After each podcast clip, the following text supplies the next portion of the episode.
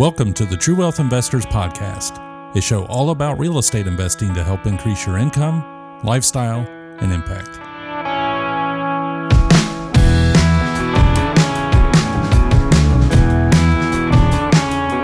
Hello, this is Chad Harris, your host for today's episode. All right, welcome everybody. Uh, today, we have not only am I joined by Chris Mayfield, my co host for this interview, but we have a great guest.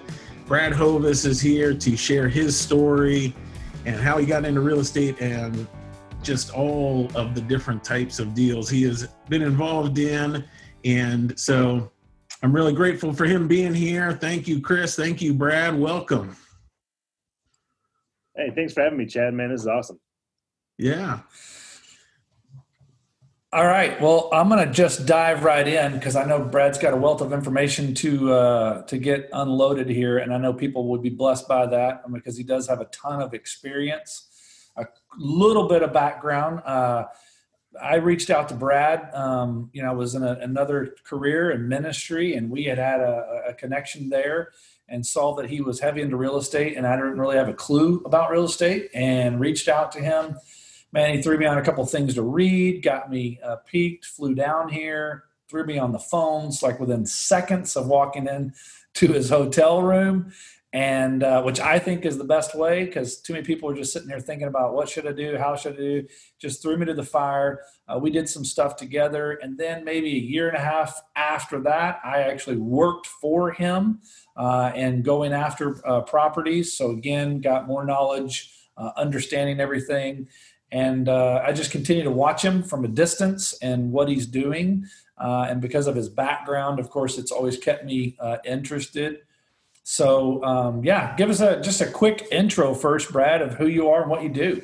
Well, I was wondering if you had mentioned that, uh, you know, going down to Phoenix and and throwing you on the like. I literally we we uh, went down to Phoenix. We ran some marketing. We got some leads uh, took my script, ran it through with you for uh, 20 minutes, maybe the tops, maybe, and and then said, "All right, have at it." the first, it was actually the first deal I remember. Within, I'm not joking. I think it's five ten minutes. I was on the phone, your cell phone, yeah. and you're very comfortable right? I'm making my first call and you just stick it on mute and you're kind of, co- you're literally standing over me in the hotel room, just kind of whispering some things in my ear. Here's what he's talking about. Here's what he's trying to do.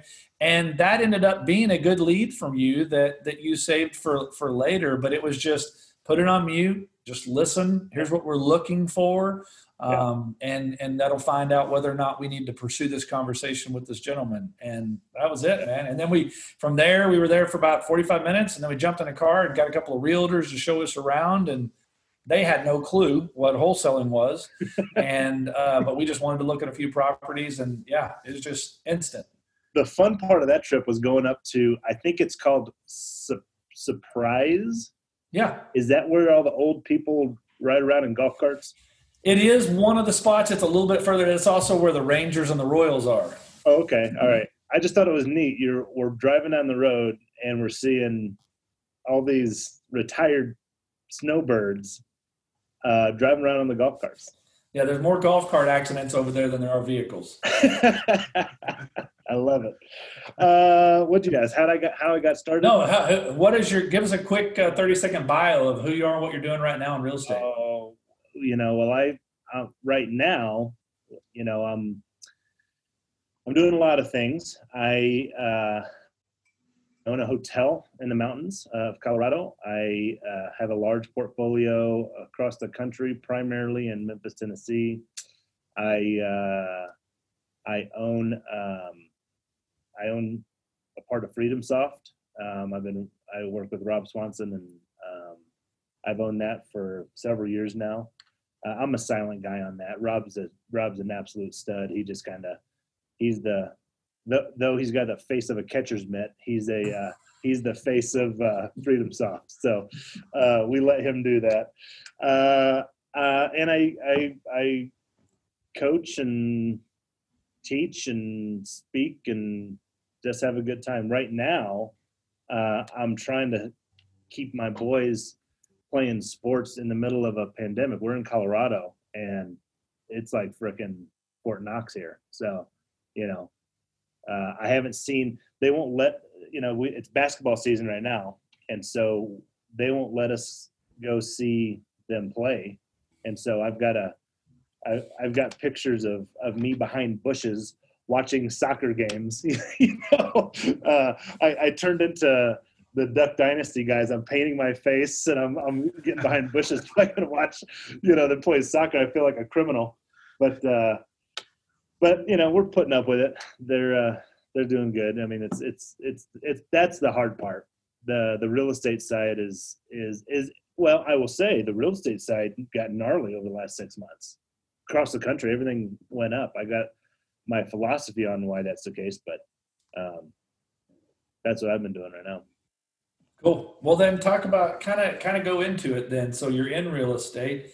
How did you had you always been in real estate, or how did you get into real estate? No, I was uh, frankly, I uh, I was in ministry. Like, what's funny is we're we have all three been in ministry here. This is this is a neat Mhm. conversation. So, I, you know, we can we can get into the we can get into the business side of the church. We may not want to do that, but we can get into the business side of ministry and church and raising money and being broke and all that kind of stuff. But uh, no, I was a I was a youth pastor um, of a church with a really rough senior pastor situation, um, and decided to plant my own church. And once once that somehow uh, my senior pastor found out I was planting a church, he let me go. And so this is 2008. I'm bro- I'm I'm I was a broke uh, youth pastor. Now I'm an unemployed broke youth pastor. uh, and so I'm trying to plant a church. And at the time, you know, I'm, I'm doing the same thing. You know, raising money, talking to people. Um, getting a team together and and just trying to cast vision at the same time pay bills. And so uh, i remember the day i became a real estate investor. I've i've talked about it on on other things but it was november 1st 2008 and i was i was planting a church. Oh in 2008 also so that was a year i got i got let go as past as a youth pastor because the senior pastor didn't want me raising money from the church to plant my own church didn't want me to quote and this is like for anybody who's not in the church the whole term stealing sheep or sheep stealing what is is a real threat to those in ministry. And so i you know let me go in january of 2008 um, we find out we're pregnant a couple months later uh, find out a couple months later after that that our baby is in really rough shape and is likely not going to make it. Meeting with doctors who are abortion, really abortion doctors, you know, people who perform abortion on a daily basis, asking, they don't use the word abortion when you're in that situation. They use the word terminate. So they continue to ask, do you, do you want to terminate? Do you want to terminate? And uh, we're like, no, we're not going to do that. And um, so it was in, uh, it was in uh, August I was raising money. I was out in Lib- at Liberty University. I went to Liberty University. Uh, go Flames! We got up. We got up to uh, 22. You Uh, did. I mean, we we we we crapped the bed a little bit later, but we were up there. We were we were like, what is happening here? So, You guys have been in the news a lot lately from positive and negative. well, yeah. hey, hey, that that's Liberty. That's all well. That's the whole bit. I mean, that's the, that, that's that's par for the course. So. um, the negative side, you know, the positive side on, on sports, we're like, yeah, let's do this. But I'm at Liberty University raising money, and I just got finished, and, and for the for the church, and I just get finished with um, this meeting. Super great. They're they're giving us a thousand dollars a month, and, and and like that's a good that's a that's a good uh, that's a good score for a, a guy trying to plant a church with nothing. And um, my wife has been on bed rest because of our baby and the complications with that and she's at, at the hospital had been there for six weeks and they said no no no it'll be fine you, you can go out and do whatever and i'm like okay great I get off there. I'm driving around. Any of my Liberty University friends, I am driving around the circle. Okay, uh, right in front of the Vine Center. It's now the uh, I don't they they've done so much construction there, but I I uh, I'm on the phone with her and she goes, I think my water broke. And I go, What? So I'm 2,000 miles away. She gives birth to our baby who has some serious health problems. Uh, I'm trying to get my first flight out of Raleigh to get there. I don't even get there until the morning time, and she was on her, she was on her death bed a couple of times. The baby had been given she had a lot of a lot of issues there and so that's 2008 for me. okay, I'm trying to raise money. The money doesn't kick in until t- 2009. I'm managing a Days Inn in the tech center here in Denver. I have no money. November 1st, 2008, I get paid. My wife tells me, um, "Hey, we're, that we're going to a wedding that night, and if she can get a dress from Target, it's a fifty dollar dress." I looked in my bank account. We didn't have any money and I told her, I said, we, you know, we, we don't have any money. We can't do that. She was very gracious. Oh, I'll find something else. It's no big deal. You know, uh, very nice. And keep in mind, she has just been in the hospital this whole time. We're dealing with a with a baby who is really struggling, right? And this is one of the first times she gets to to get out and and you know have a nice time with some friends and whatnot and can't buy this dress. And I, I go in super nice. I just cry like a baby. I go into my office. I'm, I'm, I'm making, you know, 30 grand a year trying to manage this 60 room hotel. And that was the day I became a real estate investor. I said, something's got to change. The, what people don't know about that story, this is why I'm talking to the, the pastors about this. Maybe, maybe I'll get some counseling I'm still dealing with. Um, the very next day, uh, our baby passed away, and so we had to bury her, and her name was Molly, and uh, pay for the insurance and all because I I couldn't pay any of it, and donors came in and and people people paid for that and and I just remember November 1st, 2008 was the day I said something's got to change. Now, if you remember what was happening uh, in November in 2008, Lehman Brothers is going out of business, stock market is crashing, there's blood in the streets, people are losing their, their jobs. It's very similar to what we're dealing with now. Um, but at the time, the thought of like bailouts was not really a, a thing. They were talking about it, they're trying to get things going, and, and bailouts didn't really happen. So uh, I didn't do my first deal, so I started getting educated learning, learning, learning, learning, podcast, podcast, taking investors, REIA clubs, books, everything, consuming it like I was in seminary. And um, uh, I didn't do my first deal until August of 2010. So that's how I got in. That it was it was out of pure necessity. It was, and frankly, Chris, this is funny. I came into real estate thinking, boy, if I could just get an extra two thousand dollars a month it would change the trajectory. It, it, would it would make it so that all the stress kind of comes off and make it so much easier. All I was all I was in it for was an extra two grand. If I could get another two grand a month, dude, we're we're made in the shade. So. So let me ask you this. I know where you're at today in the sense of not like everyday stuff, but I know kind of your oh my goodness my phone is going off like i'm uh i thought it was a I thought that was a drill. I thought you I were trying to turn it off, and I started making an emergency call. I'm like, whoa, whoa, no emergency here. I thought you were assembling some IKEA furniture or something.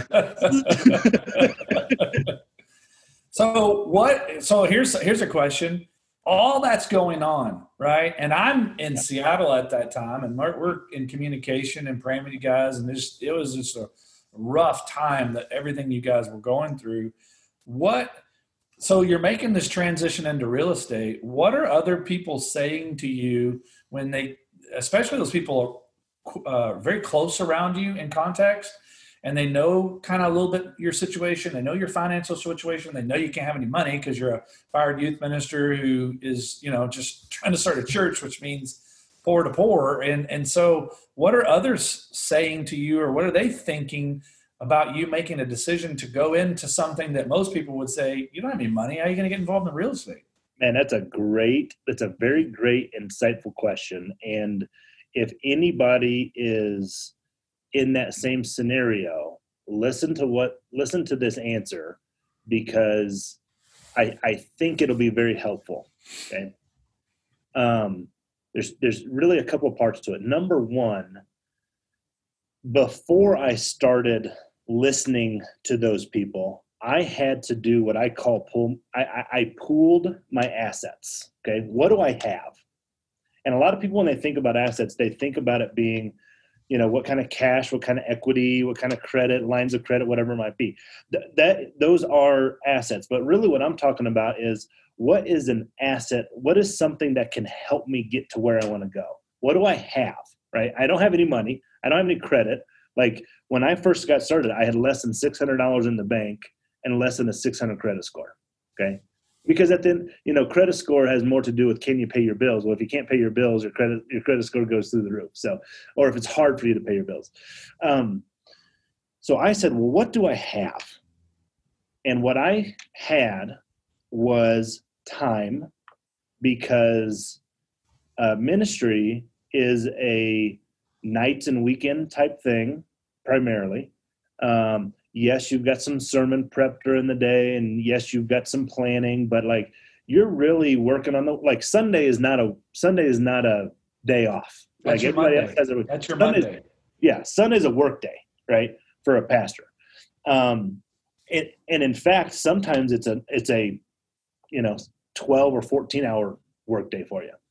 And so I had time, I had the ability to learn. Right, I said I said you know we're this is 2008. We're in the information age, right, and this is way before you know YouTube kind of really took off and all these podcasts really took off, but but we were still in the internet age when we could google stuff and we could get you know we could get information and so i said i've got time i can learn and i've got my big why and that's probably the most important was the why like when you wake up every single day and you look at your wife and your kids and you say boy it'd be really nice if we could go out to eat.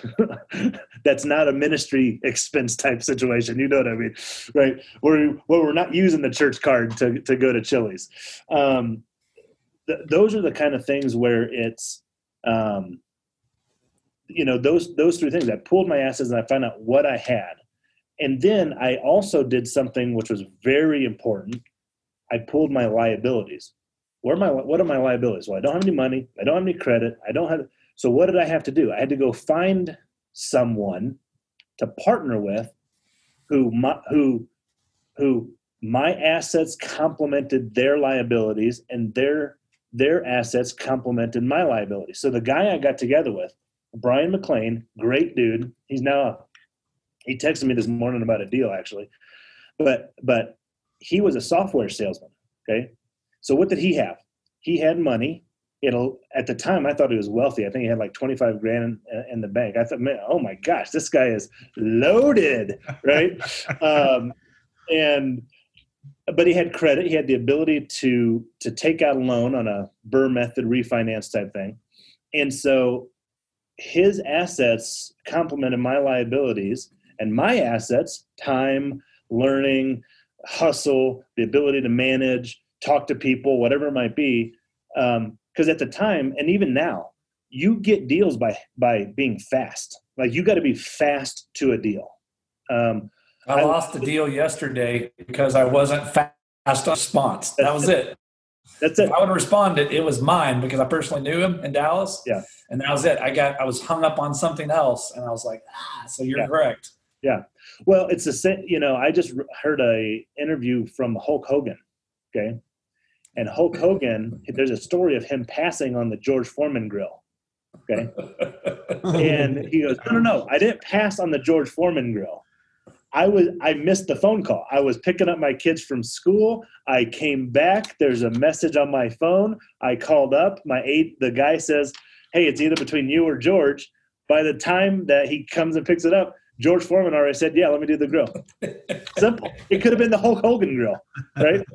Um, so, so Wow. he he's he's stuck at work running sales calls, trying to sell software. I'm able to go chase down deals, and it was a beautiful uh, partnership. We bought 50, 60 houses together um, using uh, hard money or private money, buying it, fixing it up, renting it, refinancing, using the BRRRR method.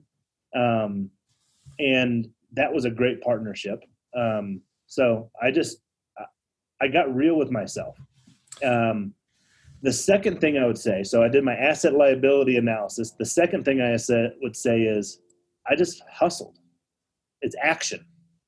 And action, you know, uh, money follows action. And so I just I just went after it. But I treated it like I was in seminary. I was reading books till two, three o'clock in, in the morning. I mean, I treated it like I treated it like, yep, I've got my full time job, but I've also got this thing. Like I got two hustle, I got two things going on. Yeah, I got a job, but I also, I mean, I treated it. I still treat it that way. I was up till. Well, and and you you have something that I think Chad and I would agree, um, and you have to have to be successful in ministry. And what I mean by successful in ministry is you stick with it, and that is your partner, your bride. And and I know your bride, and so I can feel that situation. And she was willing to give high grace and high mercy during the time that you couldn't physically be present because you're trying to do the provisions of the the job but then also work towards a future that doesn't look like our current present so without that um, There's no uh, not that not that a single person can't do it um, but i'm just saying you in our stories had you not with with children and all that had the bride that you had it would have been very difficult Well, and you're you're making a great point, Chris. I've and I've said it on other podcasts. Uh, I've said on my own. I've said I've said it for years. If it weren't for Haley, my wife, we would not be anywhere we're at. And so, frankly, you know, God forbid we don't ever use this term in our house. Uh, if we ever divorced, if we split 50-50, I'd be getting a better deal. So, because she's worth it. I mean, she. I told her yesterday. I said.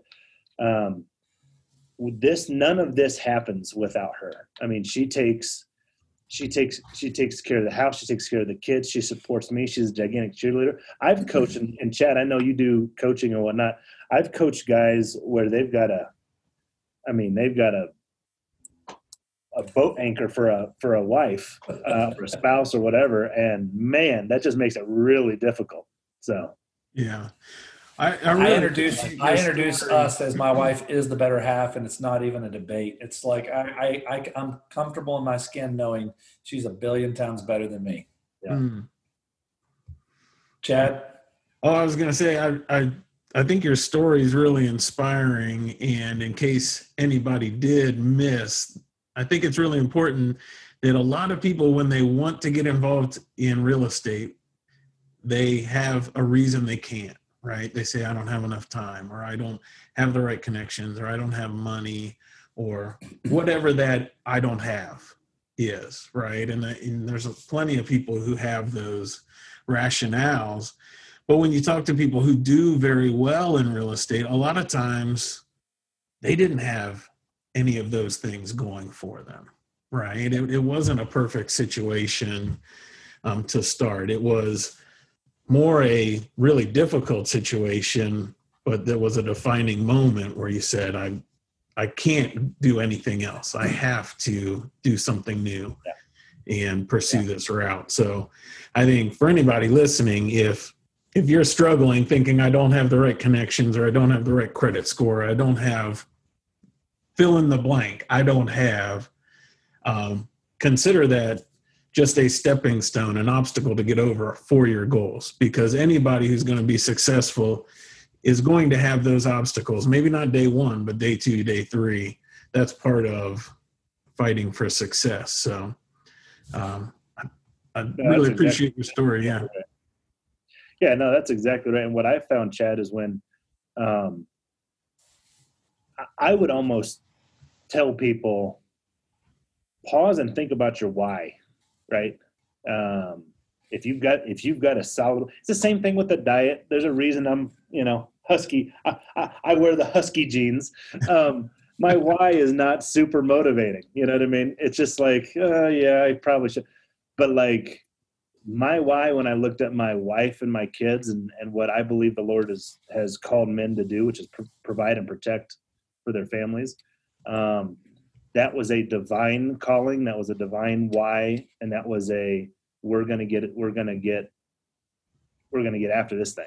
So, all right, I want to I want to get into something real quick because I know something and I want the people to hear it. So, uh, kind of dovetailing what you're talking about. I remember I'm in Foley, Alabama, which is where the outlets are for Gulf Shores, Alabama. And Mike Taylor, my mentor in ministry, I'm an intern. My wife gets to go with me. We leave OBU for a whole week in the fall semester to go with our youth workers. Uh, we'd take them from Oklahoma City down to Gulf Shores, Alabama, because our church owned a bus and we would take our youth workers down there and stay in these beautiful condos, go shopping. But I'm a you know I'm a poor college intern making eighty eight dollars ninety two cents a week, you know, going to a private school, and I know that I love Jeremy. I know I can see that I want to marry her, and I can see that life. And I remember this getting on that church bus after shopping, and I probably maybe had a ten dollar hat, you know. But all these couples that have been married for multiple years, you know, they go down there and they're buying polo and all this stuff. And I asked the firefighter, I said, Tom, I really, I, I want to be married. How do you know, like, I don't have any money. So how do I, how can I get married to Jeremy? And a couple of other dads laughed too. And, and he, they all, you know, that again, they're all 45, you know, kind of our age now. And they're looking at each other and they're going, oh, let him have it. Let him have it. He goes, hey, bro, if you're going to wait till you have enough money to get married, you're not ever going to ask Jeremy to marry you. And if you're going to wait to have enough money to have kids, you ain't gonna ever have kids. And he was a firefighter. And and so what I learned quickly in ministry and, and the right people in my life is find a way. Just become resourceful. And some people go, Well, I'm not resourceful. Look at your circles. Find a way. I, I got to do this. Find a way. And so, in that vein, tell us about. I, I hope you'll talk about this deal, but that memorable first deal, because I remember you telling me, and I still use it today.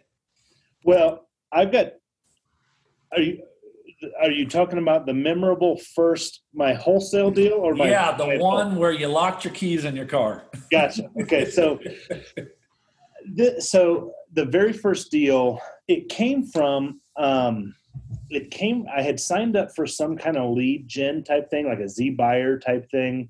And basically most of those are really for you know realtors trying to get listings and whatnot. Um, they market it that wholesale that they send distressed houses and but it, it, you know sometimes you get it sometimes you don't. I guess i shouldn't have knocked them because i did get a deal but uh, i meet this guy. He's a disabled veteran um, served in vietnam and and like he retired from uh, from the military uh, colorado springs is a, a big air force um, the air force academy is in colorado springs which is only about an hour away from denver and so this guy is a disabled veteran. He's getting he's getting his retirement from the um, military. He's also getting some Social Security because he's disabled, and he's got this one little rental property. His his neck is fused, and so he can't move his he can't move his neck at all. And I go down as a wholesaler, and I listen to I had bought some wholesale class about how to put it under contract and figure it out later and all that kind of stuff and whether you don't have any money or you know doing what what what what you can and so i went down there and negotiated with this guy looked at this house put this property under contract. One of the few times i actually gave anybody earnest money i went to he wanted me to give him a hundred dollars so i went to the to the atm pulled out a hundred dollars which was close to the to the balance right? It was it was like i wonder if i've got that hundred dollars you know what i mean? We'll see if the i'll put the card in but we'll see if the money comes out. Um, and so uh, put this thing a contract and for weeks. I am trying to sell this thing. I'm putting it every place i can. I am I'm, I'm calling every wholesaler i know.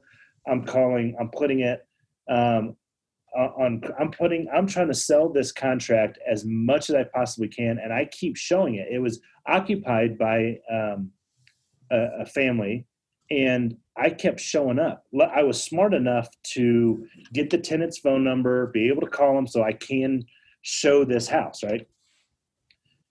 About six or eight times I've shown this thing, and I'm driving back and forth from Denver to Colorado Springs, an hour each way, burning up gas, trying to sell this deal. I'm getting fatigued, man. I'm like, I don't know if real estate is for me. I think wholesaling is, I don't know if I can wholesale. I don't, th- th- this is not working as the book is saying that it's supposed to be working here. So the last guy who wants to see this thing uh, says, Hey, can I bring my hard money lender with me? I said, Sure. Turns out this guy is newer than I, even me, right? So he just convinced this hard money lender to come to the to the house to help see if he can get a loan because he wanted to do a fix and flip on it. They go through it, they go through it, they run their numbers. By the by the way, this time the house is now vacant because I have I have the tenants have moved out because they are so tired of me showing this house. I keep bugging them during family dinner, right? And uh, they have moved out. This disabled veteran is now relying on me to sell this house because now he's going to take that money and retire and he's done. He he gets enough. He pays off all his debt. He is finished. Well, this guy goes through and they do the numbers, and the hard money lender says, "Well, I'll give you this amount," and, and the new guy goes, "Well, I can't make up the difference, so I I'm I'm out." I said, "Okay." We all shake hands, and I'm thinking, I'm I'm going to have to tell this disabled veteran I can't do what I said that I'm going to do, which is a key wholesaling mistake. You need to be able to do what you say you're going to do. And if that means with private money or hold, like or a line or something, you need to to have some credibility behind your words. Um, I didn't at the time because I was listening to the wrong people. But this hard money lender walks out to his car and locks his keys in his car and calls his wife for his wife to come and and uh, bring a spare set. So we're all sitting out there. I'm like, I'm from Denver. I don't have anything anything else to do. I'll sit here and talk to this old guy about about what he's doing. And we get get talking, and he's he he starts telling me about Section Eight. He goes, Hey, that house would be perfect for a Section Eight person. You know, that's a that's a great deal for Section Eight. And I said, Well, yeah, I just don't know anybody who buys Section Eight. Because well, I buy Section Eight. Uh, the houses that I, I rent out Section Eight. I said, "Well, do you want to buy it?" He goes, "Well, it's well, it's his deal. I don't I don't get involved." And the, and the new guy goes, I, "I can't do it." So it's whatever. So the guy goes, "How much do you want to make?" I go, "Dude, if I get a thousand bucks, I'd be tickled pink." He goes, "Okay, no problem." We closed we closed it three days later. So if it weren't for uh, Don Larrabee out of uh, uh, Colorado Springs, hard money lender down there, um, locking his keys in the car, it's likely I would have tried to figure out something else um, Mm. besides wholesaling. Three hundred and forty something deals later, I've I've I'm still wholesaling. So, so it weren't, if it weren't for him, I would have said, "This is for the birds." So I didn't, I didn't really I didn't really make any money because I spent it all on gas going back and forth, but I got the deal done. So But you had proof and concept. Yeah. Right. Yeah. Regardless of how much you made, you were able to get something under contract. You were able to hustle. You didn't quit. And yeah, would- it's a crazy story that he locks his keys in his car. But at the end of the day, you came out positive. You Yeah. did what you said you were going to do for the disabled vet, which is huge. Yeah. So now you have a little bit of street cred. And you've got already a hard money lender that says, "Hey, man, if you bring me any other deals like this, I'd be more than open to to purchasing." Yeah. So I mean, to me, it, it's a story of it's off to the running. So a thousand dollars, when you think about the context of your story, is like you know the equivalent of ten, fifteen thousand dollars. Well, yeah, I mean, I've whole, I've I've wholesaled my I've wholesaled hundreds of deals since then. But one of the you, you're mentioning something like proof of concept. One of the things, and and as I think back about this story, that really kind of helped was I got to see a settlement statement. Think about that. Like I got to actually look. Before that, I had bought. I, I don't even think I had bought a house yet. I mean, it was within. I had never even seen what a settlement statement looked like. And so when you when we're talking to new people, they go, "What is a settlement statement?" how do you read that thing? Debits on one side, credits on another side, buyer side, seller side, and like that made it so that. And I ask questions. I just ask as many questions as I, if I didn't understand. Listen, if you don't know something, ask. Right? Like the it's the fool who keeps his mouth shut. Right? Keep asking those questions because now me looking at the settlement statement, I can go, oh well. I bought it for this. I sold it for this. I assigned it for this. I did this and this and this that's why it's one of the things I, I put in my my training. I, I don't know if you do. I, I actually show my settlement statements. Like this is an assignment. This is a double close. This is a buy and hold. This is this is what this means, right? Because when you're brand new, you have no idea. Like it's little things like that that keep people from wanting to move forward because they have no idea. So well, you say something really perfect, and it's ask questions. I remember after you and I kind of did a little bit, you know, you you said, "Hey, I, I, really need to focus on Denver. I don't really know as much about Phoenix." You even said, "Hey, man, I'm sorry. I, I felt like I could just come down and and duplicate, but I want to be honest with you." But because you're honest with me, it, it stuck with me. And then over the next two years, um, I kept asking you questions, and you weren't going to benefit from anything that I was asking you about but I kept asking and I kept asking and and I would get something out of it. I would get some kind of knowledge or, or understanding, which would allow me to pivot or, or figure something out. And then later it led me to to working with you guys uh, uh, again. So I you're right. If you don't ask, it it, it can be intimidating because everybody oh they're throwing out BRRRR the burr. You know what's that? Just ask. Yeah. I mean, right. you might think you're stupid, but nobody else does. You're hey, you're a question asker and and I didn't I didn't have enough. I mean, I didn't have enough pride. I mean, when you're when you're broke, where else are you going to go? Like, what kind of? It, I think it also. I think it probably also, for the seasoned guys, has the has the same effect. Like the new person doesn't ask questions because they don't want to look stupid, but the seasoned guy doesn't ask questions because he doesn't want to. He he, he thinks everybody thinks he should know better. Exactly. Mm, yeah. Like I uh, I'm I, I had a listing. Someone asked me about this term that they use. I didn't even I don't even remember what the term was. Like ST. I don't even I really don't even know what the term meant. And so I'm sitting there with my with this realtor who has only done four deals in her entire life, and I ask her, I go, "What does this mean?" It was some acronym some buyer was asking about for us, and I go, "What what is this?" And she goes, "I don't know." most people don't know as much as you think. I didn't know what it meant. He didn't know what it meant. So we asked the buyer, what do you mean by this? And turns out he was trying to be smarter than everybody else. Is like, that's not what you say. Like, that's dumb. I, didn't, I don't even remember the context of everything, but that's that's the gist of the story. But ask questions. It's okay to look stupid. That's the way I that's the way I look at it. Well, you want, and you want to be wealthy or, or be stupid. So. Yeah. Yeah, and when you are networking or when you are around other investors, I have never thought down on somebody for asking questions. Yeah.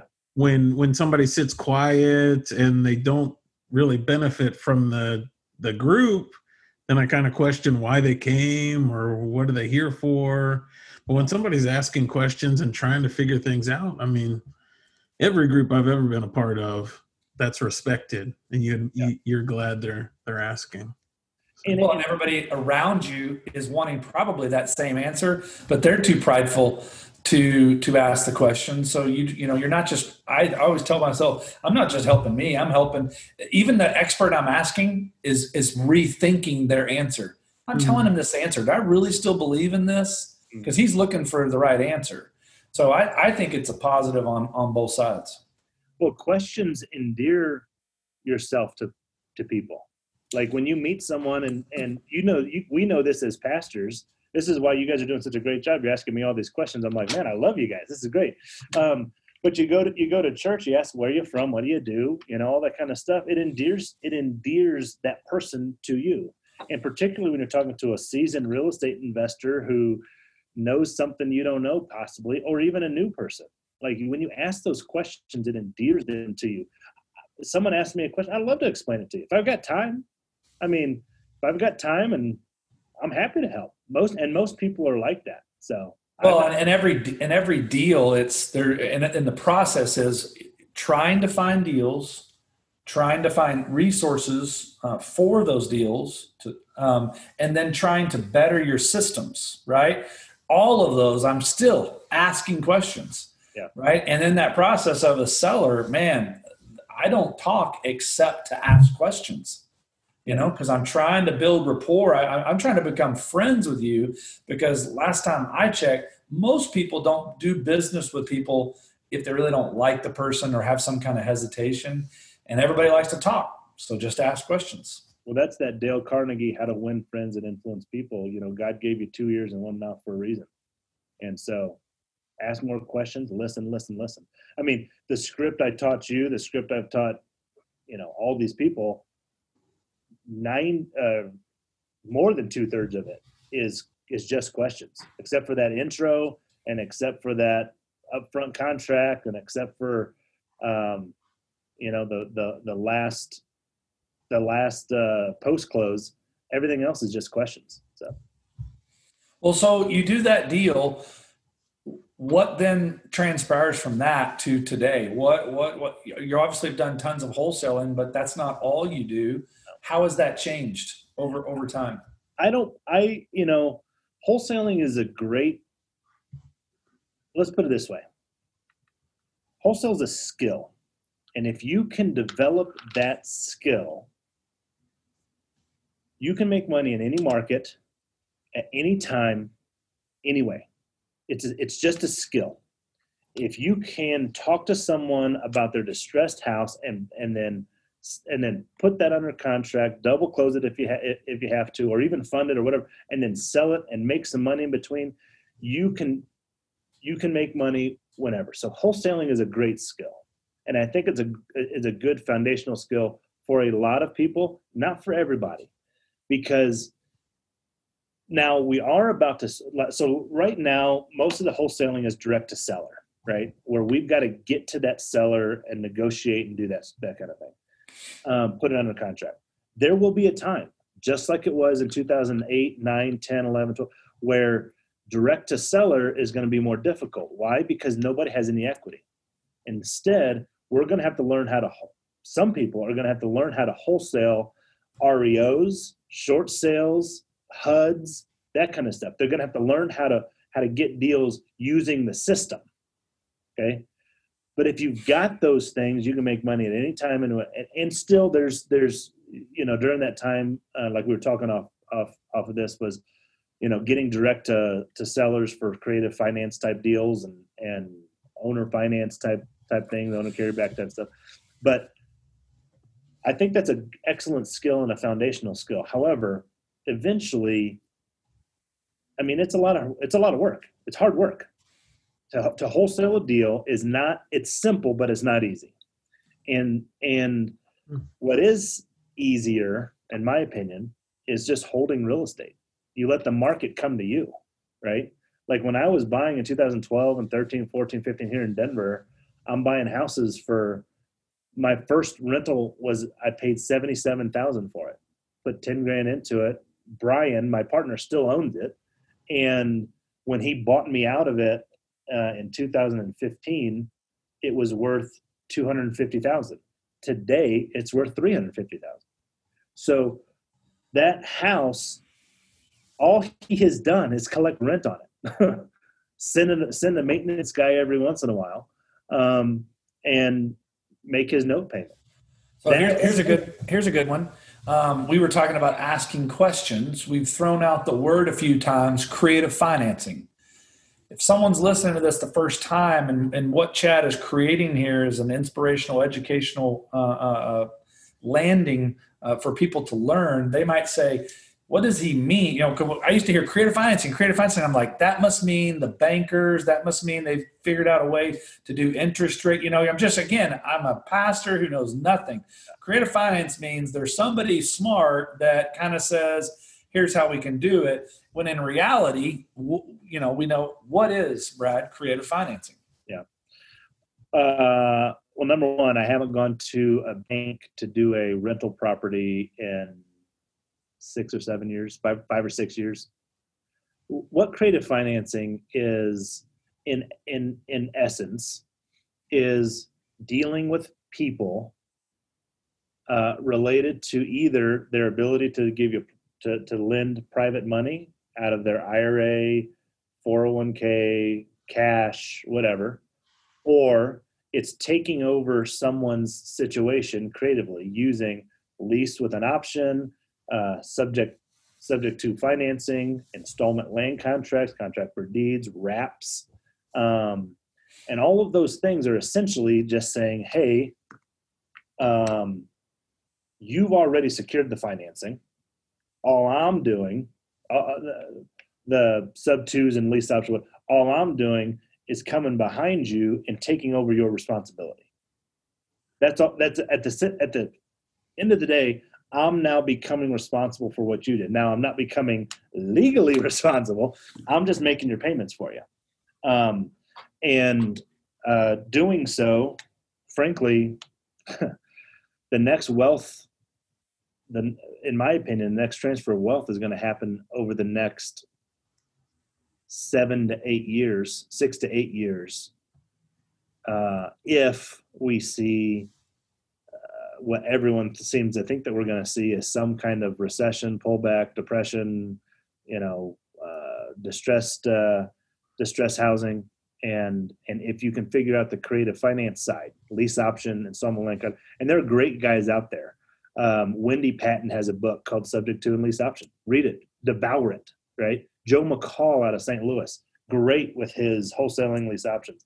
Um, here in Colorado, a guy named Michael Jake uh, has a has a uh, subject to course that is second to none. Well, second second to mine, but um, is great. Those are those are those are great. People teaching you how to think outside the box. It's not about banks. It's about solving problems. Because when someone, there will be a lot of people in the next several years who have a 2.5% 30 year fixed rate loan on their primary house that is now $100,000 underwater because the government allowed them to put 3.5% down on an FHA loan, who can't make that $1,500 payment or whatever it is, whatever it's going to be here in Denver, and are, are underwater, stuck, can't do anything about it. Denver, it'll be in Denver, it'll be in Phoenix, it'll be in Vegas, it'll be all over. And um, stuck. They're going to foreclosure. They can't make those payments. And if you can come up and say, "Hey, let me make out make those back payments for you, cure that loan. Let me start making the payments at the bank because I'm going to have you move out and I'm going to rent it to someone who can afford this." You're just solving problems.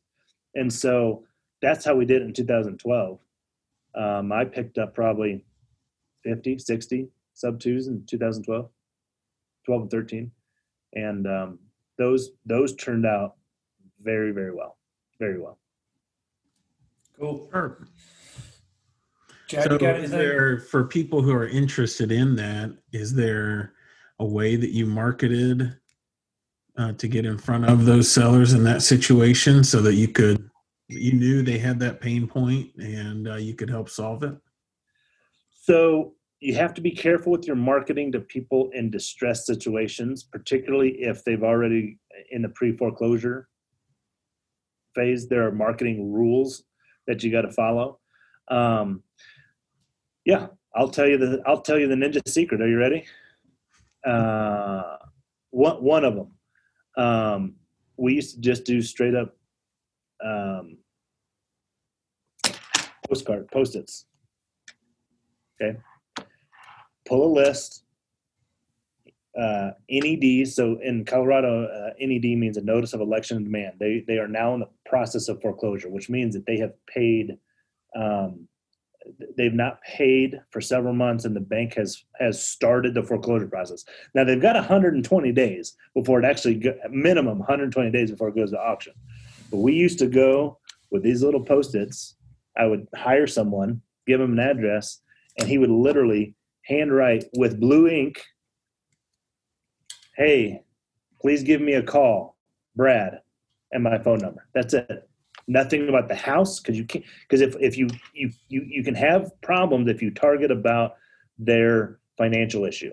So you got to be careful with whatever state you're in from a marketing perspective uh, you could be uh, targeting you, you, could be you could get yourself into some trouble but when you're very vague like that who's not going to call a post-it note that says, "Hey, this hey, give me a call when you can, Brad." It's awesome. It's Handwritten, that are going to freak personal. me out. Personal, handwritten, Yeah. um, has nothing to do with whatever. And and someone's going to walk up to their door and say, "Who the heck is this?" Right? yeah. and then you get in your sales script. So that's that was one way. The other way was just as general marketing for their house, right? What you don't want to do is say, "Hey, I know that you're about to lose your house." And hey, I know you're behind on this because that's that's gonna that's gonna have some mar- you're gonna have some marketing uh, legal issues that way. Um, but that's that's a ninja that's one ninja way. The other way, uh, the door knocking situation. So so that was the lazy way and I know that sounds lazy, but I hire someone and I give them a list of 100 people going through the NEDs. I tell them I'm going to give you, you know, two, three hundred dollars, you know, three dollars a thing. All you got to do is post it on there, take a picture, and get out of there. So I know that he posted it, right? Um, the other way was just straight up door knocking. Like if you, I, I have already, I have always said the guys who door knock can kick my butt all day long because I'm not going to. I I care more about marketing systems and all that kind of stuff. I'm not going to get out there and door knock. But I tell you what, you knock on someone's door, just like a guy named Bill Cook. He's an educator um, out of Georgia. You knock on someone's door and you take, a, you know, get away from the door so that there's no, you know, uh, intimidation. Right? What's what's more intimidating, me being back here talking to, or me being right up in your face? Right? Like that. That gets a little freaky, right? So you knock on the door, you step back, you say, "Hey, my name is Bill. I'm really, you know, I'm looking to buy houses in this neighborhood. Do you know anybody looking to sell?"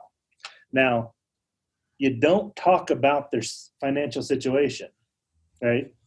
Let them bring that up. Yep.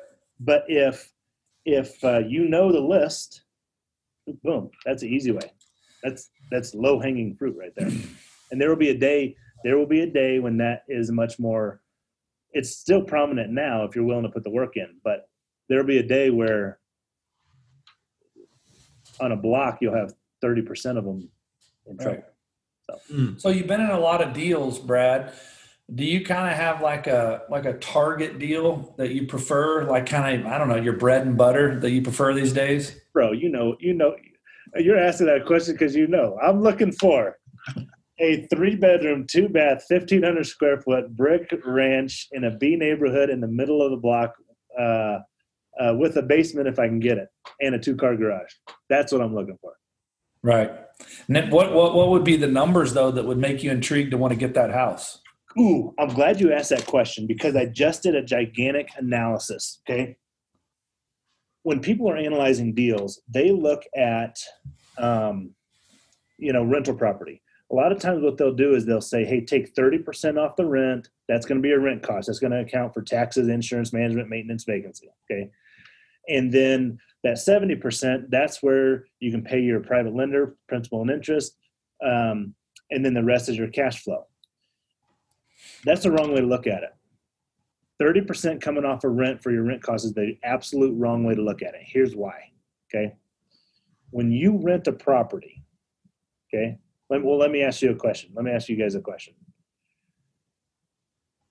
Uh, how much roughly do you think it costs to paint a 1500 square foot house? What do you think it costs to paint that?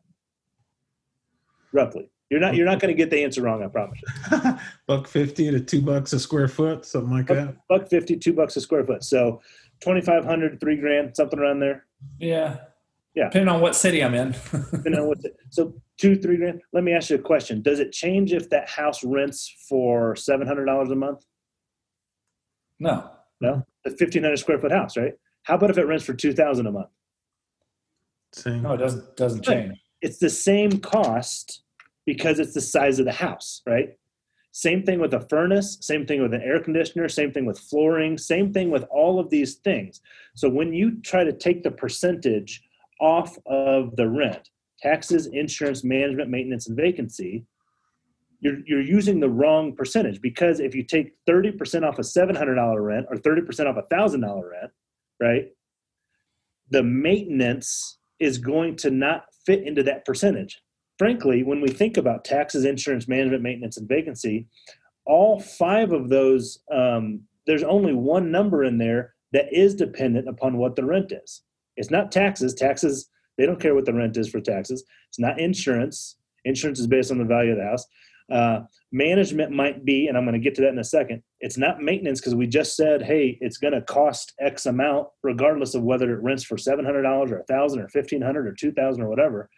And it's not vacancy because vacancy has has more to do with the utilities and mowing the grass and and and handling all that stuff. Mate, uh, management is the only thing that goes off of the percentage of the of the rent. Right. However, even that is not right. Why? Because most property managers are going to charge you a lease up fee, an admin fee, a re up fee. And so they, they get you into the door. I've owned a property management company. They get you into the door with the 8%, 10%, 12. Oh, we only charge 8%. Oh, that's nice. But you also charge half a month's rent when you lease them up. And then when you keep them in for another year, they charge another 250 bucks. So I, I'm a proponent of self managing. But the answer to your question, Chris, comes down to wait a second. What am I going for from a numbers perspective? I did a gigantic analysis over the past um, uh, uh, six years of how much maintenance I put into all of my rental properties. I've got over 50, I've got 58 houses now in, in just Memphis. Um, but I did it over the course of here in Colorado, here in Tennessee, the houses I've done in, in San Antonio, the houses I've done in, in uh, other markets. And I went and I looked at how much does it cost me on average across my, across my portfolio just for maintenance, not for when I buy it and rehab it and get it nice for the tenant, but when they get in there, how much does it cost me? And I gave you, and, and the answer, are you ready for it? I know you're at, on, on the edge of your seats this is some real data that can really help you. It costs me, regardless of the market, regardless of you know using primarily my kind of house, a 15 1500 square foot, three bedroom, two bath brick brick ranch, uh, with a basement and two car garage. And a, anyway, it cost me in maintenance on average eighty three dollars per property per month over the course of six years. $83 per month, regardless of what it rents for, regardless of whether it's in Tennessee or in Colorado. Because here's what I have found um, a painter paints, just like Chad said, it's a dollar fifty-two dollars a square foot, whether it's in Tennessee or in San Antonio or in Denver. The kind of guys we're going to get. We're not talking about the guys with wrap trucks and khaki pants and polo shirts. We're not talking. We don't hire those guys anyway, right? we're, we're hiring the guys that are doing the work, and it's you know it's my my wallet to his wallet, you know, and so um, that's what it, that's what it costs is eighty three dollars. So for your purposes of analyzing it, you want to you want to round it up to hundred dollars a month. So in your for your question, in Tennessee, I'm looking for something that will rent for over a thousand dollars a month. I stopped buying a lot of the houses that were renting for the 700 800 dollars a month okay and the reason was because of that analysis yep it's true i'm not going to be replacing furnaces every every month but what i can tell you is if i if i hold this thing over a period of time it's going to cost me $83 per property per month now, one month that might be really small, but the next month I've got four furnaces I got to change out, Mhm. right? And so that's that's the analysis. Okay. Wasn't that good? Come on, that was some good man. stuff right there. Yeah. good stuff.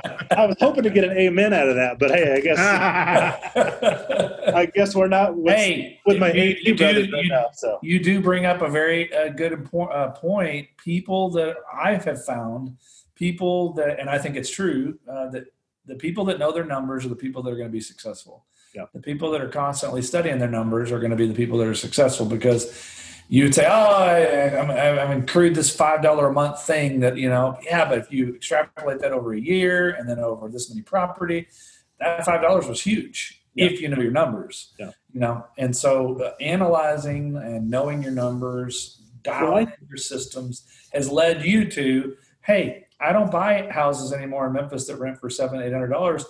that for years I would have turned turnkeyed and sold to somebody, or you yourself would have bought. That's right. Now, over some new an- analysis, over six years worth of investing, here's why I changed a little bit, and I don't do that anymore.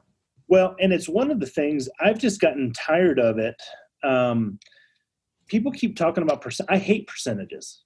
I think percentages don't need to be in real estate. Like that's fine for for stock and whatnot, but percent it's it's if I, I'm going to get a T-shirt at one point because it's dollars over percentage. And here's what I mean by that.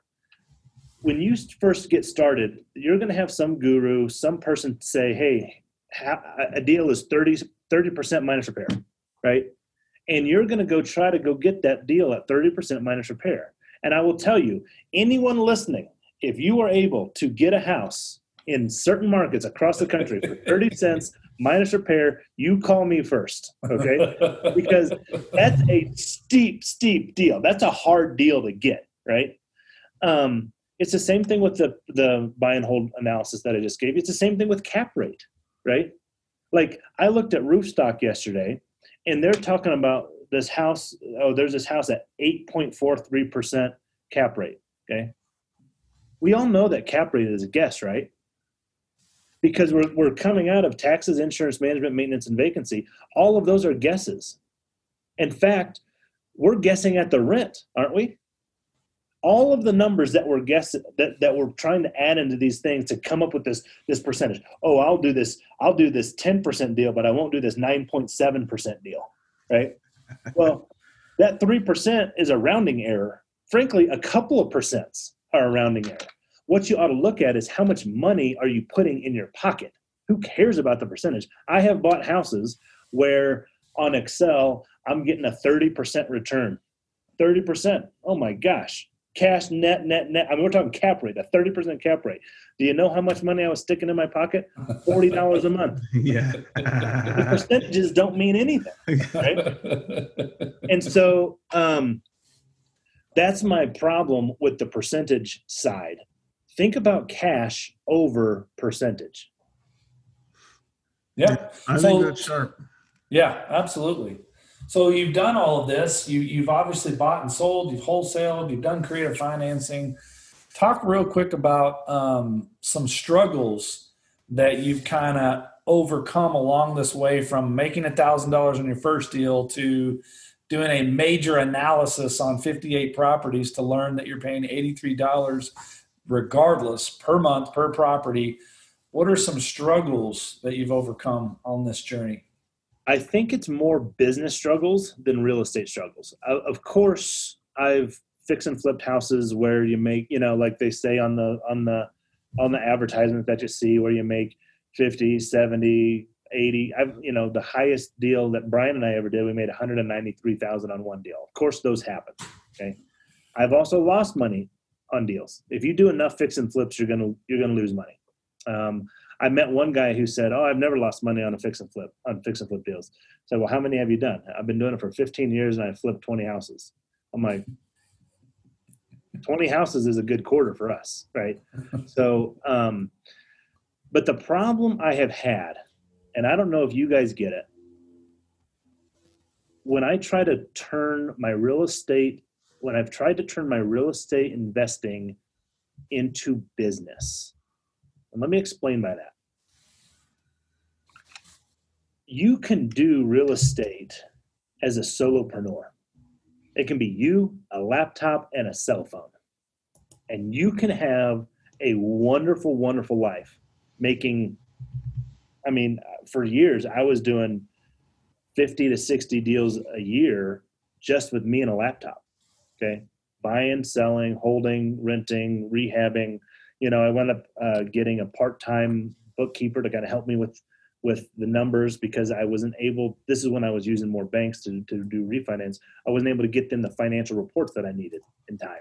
I mean, it was taking me forever to get accurate stuff because I didn't want to. I didn't want to be fraudulent. I want to be accurate. But once I started trying to scale my business, okay, that's where I ran into a lot of problems when you underestimate. It's an income and expense um, level. Yep. Okay. It's it's expenses and income. And what happens is when you go from solo to business, where it, now you have employees and you have like I'm in my office right now. Um, when you go from from just you being a solopreneur to being a um, business owner, you underestimate. You're like, yeah, hey, we had our income going this way, but you underestimate what your income is going to do when you bring on uh, employees and have to train them and have to create the systems to train them and all that kind of stuff. And what will happen if you're not careful is your expenses will go higher than your income. And you've got to make sure because a lot of people think, and I, I just disagree with this. I know, I know uh, business buddies that will say I'm I'm absolutely dead wrong, but I I think your income needs to determine your payroll. Okay, like what's your income doing to get your payroll? People will hire people thinking that that person will help give them more money, mm. will help will help go and earn them more income, and it's not the case. Rather, what you should do is get your and if particularly if you're wholesaling or fixing whatever whatever in the real estate world get your get your systems and your income to a point where you are just you're burning it at both ends. You can't keep up with the demand. You've got so many deals that you can't do. Then go hire someone because you've made enough margin to afford what it's going to cost to hire new people. Yeah. My biggest challenges have been in hiring people too soon when my income couldn't afford them. And now I'm just like, what the heck am I doing? Gotcha. That's been the that's been my biggest problem. So so there we, we got to shut it down now, but obviously we need to schedule you and come back because there's a, a, ton more information that you could provide. Um, how real quick as we I'll turn it over to Chad here in a second, but if people wanted to to, to just find you, yeah. um, you know, learn a little bit more about you, where where would they go to find you? the best place to go is to uh, my website reischool.com and that's where i've got all my courses out there. Uh, you can get 14 you can get free access to everything every course okay. every contract every everything. So rei school you can hear my story you can hear hear more more of that kind of stuff. That's that's the best place to to get more information like you're mentioning. Okay. Hey, Brad, it's been a it's been a real privilege for me because we we go way back. But I'm actually uh, even when you were telling the story about your wife and pregnancy and how that was, and I think about just quickly, my mind went to you and Chad have some some similarities in even going through those types of things um, in different types of ways, but but huge amounts of pressure. Uh, with your brides going through those while doing ministry. So I hope you guys offline get to connect uh, uh more as well. Um, but uh, yeah, check out Brad. I'm so grateful that you were coming on. So grateful to to reconnect visually and actually see your face. So uh, yeah, appreciate it. All right, Chad. Yeah, well, definitely appreciate having you on, Brad, and uh, all the information you shared. A lot of great actionable tips and good insights uh, for people, and really appreciate your story. So look forward to getting to know you better and talking again. Definitely. Yeah. Well, th- guys, thanks for having me. Really appreciate it. And Chris, uh, you know, we're baseball guys. I remember one of the one of the times going to Memphis together buying deals, sitting in an August AAA baseball team. Right. Both of us just sweating, sweating, and loving it. So uh, this has been a much more pleasant experience than that. So, All right. Well, thank you again, Brad. Enjoyed it and uh, everybody have a good rest of the day. You guys as well. Thanks, guys. Thanks for listening to the True Wealth Investors Podcast. Visit us at truewealthinvestors.com to find archived episodes with show notes and links mentioned in each episode. Be sure to click the subscribe button today and leave us a quick review on Apple Podcast or Spotify to share how the show is helping you along your real estate investing journey.